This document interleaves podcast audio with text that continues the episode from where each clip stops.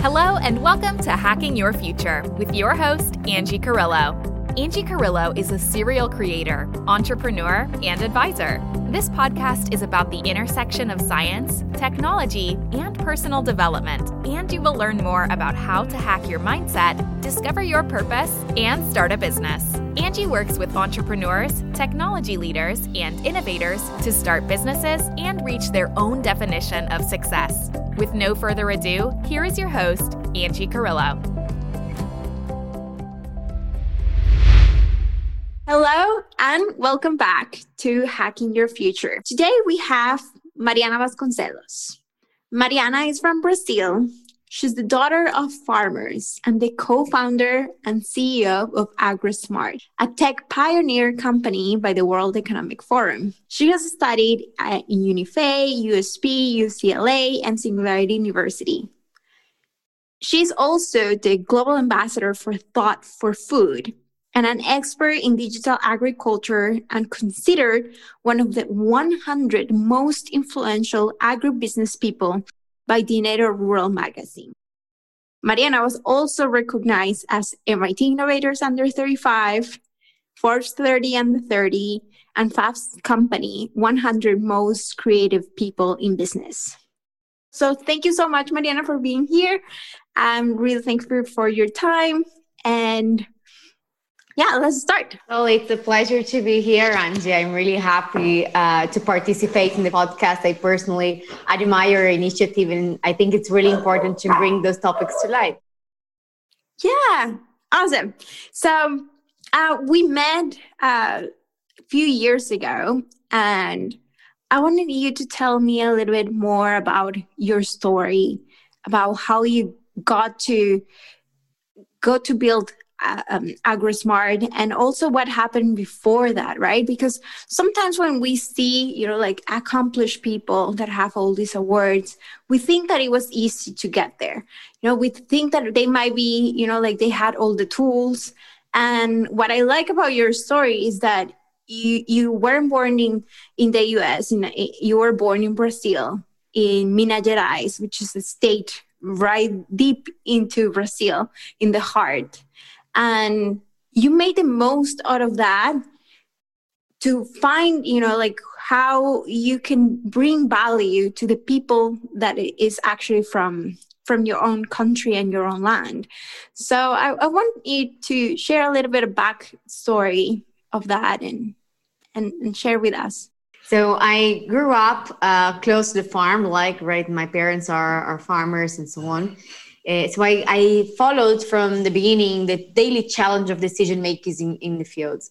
And that's what made me connected somehow to what AgriSmart does today. But it was not straightforward. In the past, I didn't want to stay in the farm. I didn't find it attractive. So I started to study business in the city. I took over my family bakery for some years. So I ran it from very young, I would say. When I was 16 years old, my dad made me legally independent so I could run it and learn from it. So in case something happened with him, I would be able to carry it along. That was his story. He had to drop school to take it over when my grandfather died. So he didn't want me to go through that. So I went to the bakery first and I decided I wanted to do business. And I did business school at night and worked in the bakery during the day for many, many years. And I'm completely in love with small business because many times, and traditional business, there's great opportunities like that too. Right now, it seems like everyone wants to create a tech business. And there's also innovation. There's also impact in traditional business. So I love the day-to-day with the bakery. But I was living a different context in the university, which is very oriented to tech. The business course is oriented to transform the innovations that are created there into business. So I would have in my circles a lot of engineers and software developers and so on. So before AgriSmart, we tried to open 2 different companies in tech. While I was in the bakery still, I was trying to at night and in the overnight work with this tech. So we first opened a cloud computing hosting company. It was very simple, low innovation, but it was our first digital business, right? So learning to navigate the internet and how ads, digital marketing worked, and how to provide a SaaS and a platform as a service provider. Then that business didn't work out. We decided to move on. I got some experience to go abroad after this. Like I did a trainee program in Bosch in Germany.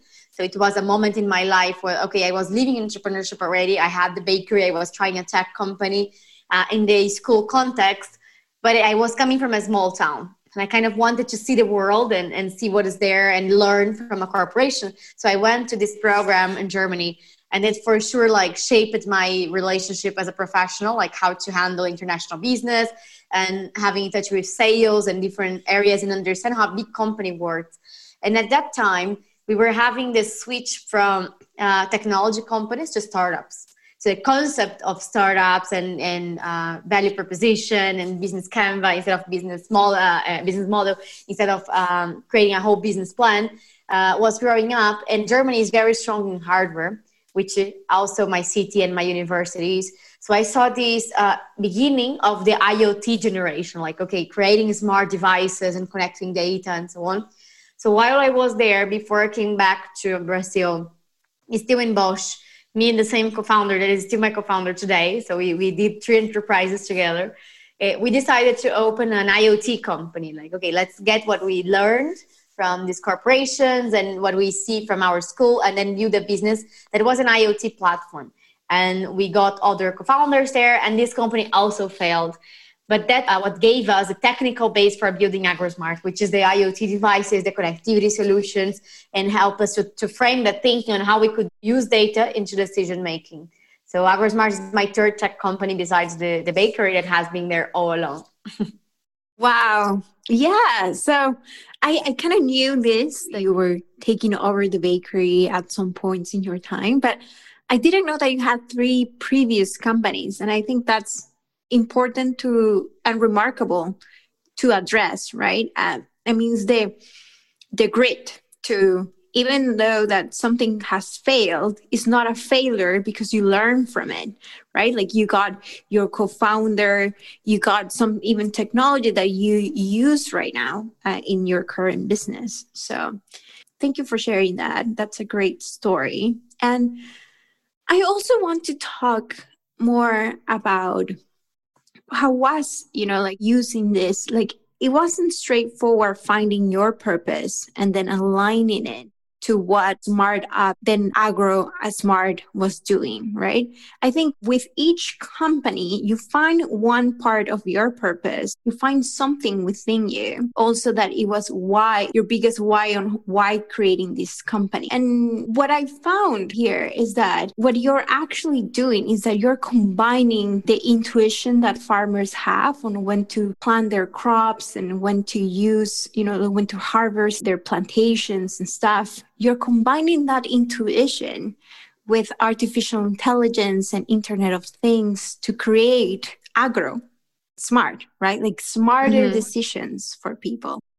And I wanted to talk more about that. Like how is that process of finding that you were here to balance intuition and data and combining something that is being so natural for people with technology so you can amplify it and help more people? Well, I think there is a lot to do with the mindset. It's very common that when we build tech and we are more studied, we just assume that other people don't know stuff or that the processes are bad. And we want to make like a top-down decision to implement tech. And I think when you look into agriculture, there is like an art, and it's millennials, like of combined knowledge being passed to generations. And there's value there, right? Like we just cannot assume that building programs and doing technology will be better than that. There's for sure room for improvement, but we knew, and also coming from this farming family and having that inside and feeling that it was important for us not to undermine their knowledge and just bring tech on over it, but that we could use technology and data to empower their intuition and their decisions, and also get that knowledge that is today intangible, like you don't know where it is, you don't know who has it, it's somewhere undocumented, and make it tangible so it can also be used in a smarter way. So I think it was a combination of both. Like we collect a lot of data in the fields, we learn from them, and then we run AI models for generating recommendations regarding irrigation, weather forecasts, disease forecasting, and so on. But we also allow them in order to to automate decision-making by creating alerts based on their own knowledge, on things that they know already. And once they do it, and many farmers do it, we start realizing that some things are nice and they are true, and some others, there are some mistakes on what they thought worked and what they thought was good. Mm-hmm. So we can help them to go adjusting. But even when they are right, we start having a documentized and consolidated knowledge that was spread with many people within one place. So that can be standardized and replicated in a more efficient way.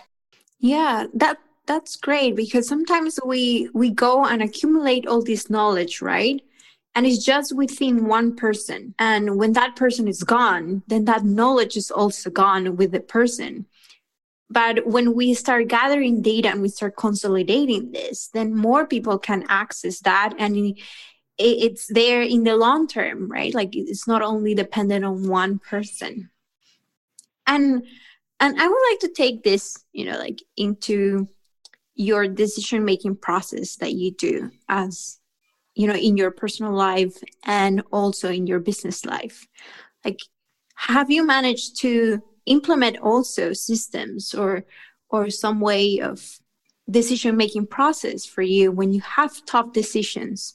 Because as a CEO, you're faced with many difficult decisions every day, and you have to do them fast, and you have to pick, who's going to be your provider and your sellers and everything, like every single decision. In the end, the responsibility falls back always to you, right? So I want to know, how do you process your own decisions? Do you also use your intuition and you're tapping into that intuition as well? Or do you have a system and you relied on data just purely on that? I think it's a mixture, maybe because I believe in it. It's a mixture. I think one thing to consider is that I believe there's no perfect decision. There's just the best decision to be taken at that time, given the scenario and the information you had. So I follow a lot my intuitions and directions. Like, I think is that way. I think that's what we should do. And then I look for data to validate if the hypotheses that I have are right. So I love to implement process and bring more data into our day-to-day lives, but it's just like as in the farming, it's a journey. When you just start a startup, there's just no data, and then you go maturing and you go growing, and then you go implementing more and more process, so you have more data and then can improve. So I do both. I follow my intuition first in the direction, and I use data to make sure that I'm right, and many times I'm not. Then the data gives me information that, I should do that way. But then I try to gather that knowledge from the scenarios. I think a lot of your decisions are based on reference. That's why I like to read a lot and talk a lot to other entrepreneurs and so on, so you can get a grasp from what's going on in the market. So even that intuition is built out of data. It's just that data is not organized and we don't really know where it came from, but it is based on those references. So I think I would do both. And I always like to talk to people about my decisions. So in my company, I have a committee of strategy, that's called the moonshot. Because coming from Singularity, it's really where we think the big things that will make a big move.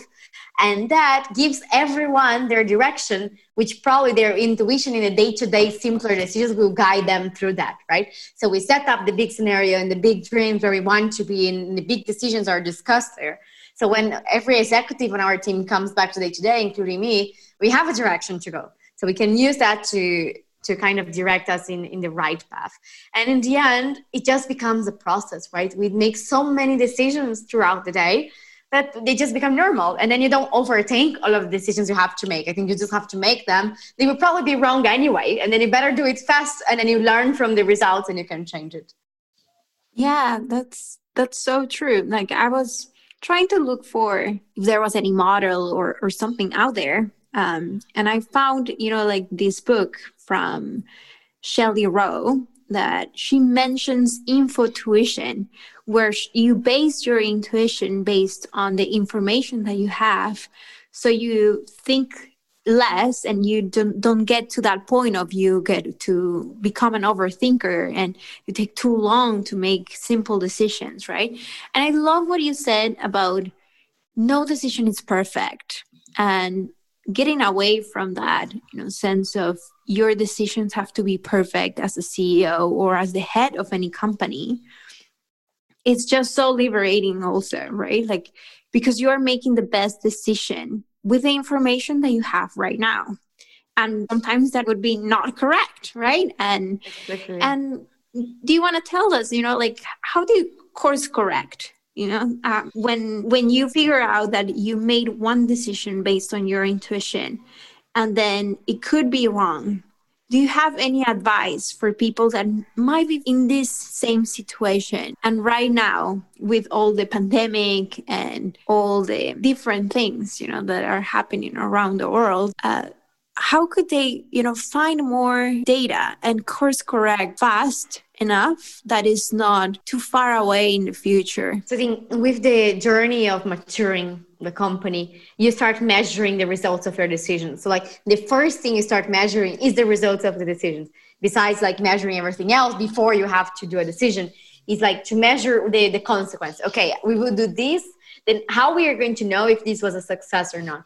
So defining what success looks like and then measuring the results after, then you know very quick if it's diverging from what you thought was going to happen in the beginning. And I think that's a way to correct it. And I think it's important to accept that you made a mistake, because sometimes then people try to correct by not by pretending it was not a mistake, and then they insist on the mistake, and the longer they just increase the bet on something that internally in their intuition they know it's wrong. So I think like it hurts, it totally hurts. I feel horrible when I make a bad decision, but like whatever, just take it, just apologize, say I screwed up. Plus, I feel it's different from what I thought in the beginning. Things changed, perhaps it's not even your fault. It's like the scenario, especially with the pandemic, a lot of the decisions were made in a different scenario. The scenario changed. That decisions are no longer good for the new scenario. So you just have to move past this and try to make a new decision again based on the information that you have now. And you're always going to make mistakes anyway. Yeah, I like that. And I think that's what a great leader does, right? I mean, they own up to their responsibility and they course correct because it's what's best for the company. And I admire you for that. And I realize that I usually come to you as a friend when I have decisions, tough decisions to make, right? And I think what you just did, how you define success or not success and what would this scenario would look like or that scenario would look like is what I find so interesting about the way that you approach, you know, like your decision making. And I really admire you for that. And I like that. And I guess even faced with tough decisions in your life, right? Like being a woman in tech, in Brazil, and then going to Silicon Valley and to the world. You've been everywhere. I know that you might be faced some challenges, right, along this path. Do you want to share what happens when you are faced with these challenges? How is your decision-making process in that time? How do you see it? Yeah, I think like the first thing is leaving a place of being a hostage of your decision-making. It's like just to breathe and not try to take out the pressure. Like sometimes there's a deadline, sometimes there's other things that are pushing you to make that decision. So I think it's good to go out a little bit and isolate yourself from that pressure scenario and the things that you have to do. So you can think just about the problem and not about the circumstances that are putting for you to make that decision. So analyze the issue by itself. And I really like to talk to other people. Like I talk to my parents, I talk to my friends, and many times, like I just need to be listened. It's like, it's not even I need like someone to tell me what to do. I just need to think out loud so I can think about myself. And then I end up concluding it by myself and I make the decisions in a way. But I think like having unconditional support from people that loves you, it's really important because you know you're going to screw up. And maybe one of those times is going to be big. And by knowing that you will have people that support you and love you anyways, that doesn't condition their love to that, allows you to be more risk taker, you know, because you know they're going to be there. So you just try. And I think I'm lucky to have people in my family, in my close network, that they are there and I share with them. And they also don't have the right answer because no one does. But I feel happy that I told these stakeholders how I feel and I shared with my team, with my investors, what I think could be good and could be wrong. And if I made a mistake, they were aware. So it's kind of, they are on board and I know that they are going to be there to support me. So I think that would be my approach for tough decisions. Yeah, I love that you mentioned love. You know, like I think You know, like having love, unconditional love is necessary to be put more in business, right? And we usually separate love and business as two different things. But actually, like having a business is a way to serve the world, right? And what a greater expression of love that is. And I think it's beautiful service that what you do, you know, like, yeah, so beautiful that you mentioned that. I would like to talk more about the leadership strategies that you have as a great leader for your company and a great leader in agribusiness and just in general in business all over the world. There were some tools that you were telling me before we started this call that you started looking at them and they were very interesting. And I think they are for exactly that, to hear yourself better and to become your own best guide, right? Because in the end, you might not need people to tell you what exactly to do. You just need to be listening and figure it out on your own. And I wanted to know if you have any other tools, anything that you can share with our listeners here. Well, I do. I don't know how to structure to the listeners directly, but I can for sure share some of the things later, perhaps write some articles. I'm someone that never writes. I tell people and then I don't document it. And then it's hard for later to follow up the process. But I think I have a very close leadership, I would say. Like, I like to know people. I know it's people behind the executive, behind the employee, and I really care deeply on how they feel, because I think when people are feeling happy and loved and secure, they will be ready for making better decisions. So I like to talk to my team and understand how they are in the day-to-day and how the things are affecting them, because it does. Like, we want to separate our personal lives from the work, but they are together and they can be like a boost to your productivity, to your performance, and so on, if you're happy and so on, or they can totally ruin and makes you hard to progress and you feel like you're not being so useful. So I think those things are connected, and understanding how the other people are is really important. So I recently started a program of leadership training from Google as an alumni of the Google Launchpad program. And we are doing there is like exploring yourself and understanding where you came from and how that influences your purpose and what you're doing. And we start looking back and doing a deep dive in our childhood. So like, what did we feel when we were younger? Like, was the positive feelings and negative feelings, what we didn't miss the most that we wanted to have and we didn't have? How was our relationship with our parents? And I have been finding it incredible, because it's like the development of a human being. It's like the baby grows and develops when he misses something. If the mother gives them 100% attention and everything they need, they don't develop. They need to feel hunger and ask for food, and like they have to ask for attention, and that's how they develop. So the things that we didn't have and the relationships we have in our early childhood, they create our environment where we continue to search for what we are missing. And we have to be very careful so we don't frame our career or our love relationships and so on to fulfill what we think we are missing. And that's something that is very important, so you don't project your expectations or your frustrations in your team.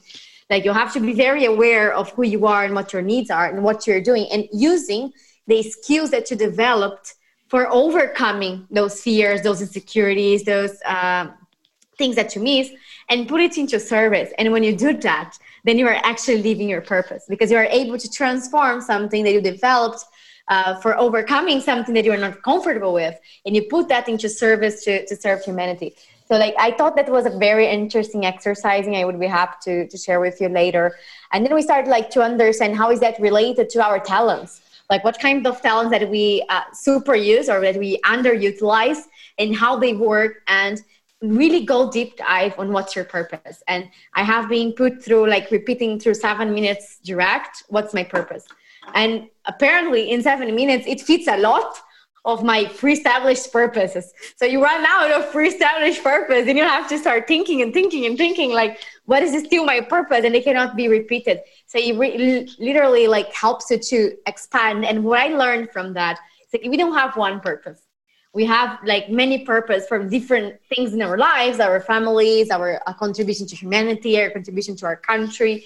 and they somehow fit together in the projects that we choose to do, right? So I think those self-knowledge, like really understanding yourself and how you react, helps you to be a better leader. I even joke with some of my team that they come with Mariana's manual. Like some of them, they really get me and they understand me. So it's way easier for us to work together and achieve results because I understand myself and I'm very sincere with them. Look, I react like this sometimes. I'm bad at this. I'm good at this. Look for me to help you with that. So things get easier and more productive. Yeah, that's okay. So you mentioned a lot of good stuff. I think one of the top things that I got from that is you have to love yourself first, right? Love everything, mm-hmm. every inadequacy that you have, everything. The conditional love comes from you. Exactly. Like it has to start with an unconditional love for you so you can love others and create businesses and whatever vehicle you need, if it's a nonprofit, if it's a business, if it's whatever. And your purpose, I think we all come to this conclusion is that your purpose is way bigger than just the purpose of your business. Mm-hmm. Like your individual purpose, you're here for a bigger reason. And your business is one of the arms, one of the vehicles you can have and you will have during this time here to help more people to be that purpose that you're meant here to be, right? And it was beautiful. I think it's great exercises. So, you know, like if you put the timer on 7 minutes and then you don't know what else, you know, like is your purpose, I think you can do this out loud or you can do this by writing too, right? Like, mm-hmm. and I think this would be a great exercise for all of us to do after listening to this podcast. And it's nice to do with someone else sometimes because I was doing with someone that I didn't know before. It was a fellow entrepreneur, but we didn't know each other. And he pointed out some quite hard observations in my purpose and some like self-limitations and self-concepts that I put to myself and that I shouldn't do it. And it was really cool because he had a different perspective on what I was saying. So I would recommend doing it with doubles, like a friend or a coworker or someone, because they would help you notice how you feel, how excited you are about one specific compared to one another's and so on. I think it's a nice experience. Wow. Yes, that's exactly like having the immediate feedback, right? Is mm-hmm. what it helps you also getting to that loop. Beautiful. That's a great exercise. Thank you so much, Mariana, for mentioning that. And I also wanted to talk more about this journey that you had into your purpose and self-love and loving, you know, like loving the imperfection of your decision-making, loving the imperfection of the humanity that we all are, right? And I think that's a journey to find who we really are. And I want to know, you know, like, do you have any exercise that you have done? Do you recommend certain things for people to do in order to tap into that self-love and self-care? Because everything starts with loving ourselves, right? I think it comes from taking care of yourself and stopping to realize it. And I think it comes in different forms. So I like to meditate. I like to read motivational quotes. Like I'm following Pinterest and Instagram, like illustrators that put positive thinking. And it really helps me. Like when I see a good quote, I'm like, okay, I believe in myself. I believe in it. Let's do it. No? So it works for me. It's not the thing that works for everyone. Another thing that I think helped me a lot is like I love diaries and cute paperwork for your office. So I always buy stuff like this and I could later put in the link some recommending stuff. But I recently bought in the end of last year, a mascara from Liniers. And Enriqueta, Macanudo, all of these. And there is like one bit of for the happiness. Like, so it helps you to frame your mindset and think day to day about your happiness. And another one about dreams, bitácora de sueños. So like you're able to think. There's one page a day. I love this one page a day stuff that makes you think and makes you go deeper. But most of them, especially those two from Liniers, it really helps you to appreciate the stuff you have, and like helping you to identify like and find that girl in the end that is still a girl and wants to play and have dreams and that is innocent and doesn't have to live to fulfill a role in life. And it's good to be reminded of that from time to time of you really are, and find joy on that. So that's what I would recommend. I could like put the links later on the podcast. Yeah, I'm definitely going to look them up and put the links here on the show notes so everybody can check it out and can do the exercise that you're also recommending them to do. I think that's great. So thank you so much for sharing, all your tools and a little bit of your wisdom with us. And I wanted to know if you had any final thoughts that you wanted to recommend. I think just love yourself and believe in yourself. I think I'm very far yet from where I think I can be and where I want to be. But I would never imagine that I would be where I am 5 years ago, right? I would never dream about it. Many of the things that I did came by chance in theory, but it's never by chance. It's mostly because I believe I have a strong purpose. And I really like the concept of Simon Sinek of the Golden Circle and starting with why, because I think in my journey, I met many other people that had the same why, and they just adopted me and they helped me to go through it and build my journey and took me over when I was feeling upset and this kind of things. And I try to do that to other people. So really be part of a network of people that want to change the world, because that's just contagious. The energy and the resilience that you build is very important. So I would say find your network and dare to dream and try. You're going to fail. I failed. I continue to fail every day, and I can still fail big, but I'm sure that I'm contributing to a better world, and I will hope that I can continue to increase more and more in my impact. Wow, that's beautiful. I think with that note, we can end this podcast. And thank you so much, Mariana, for being here, sharing your path, sharing everything that your non-linear path with us. And so for everybody out there, if you want more tips, please follow the podcast, subscribe, and leave us a feedback. And we will catch you later. Thank you for listening to Hacking Your Future with Angie Carrillo. Be sure to tune in next time for another motivating, inspiring episode of Hacking Your Future. Until next time, remember, you are creating your future now.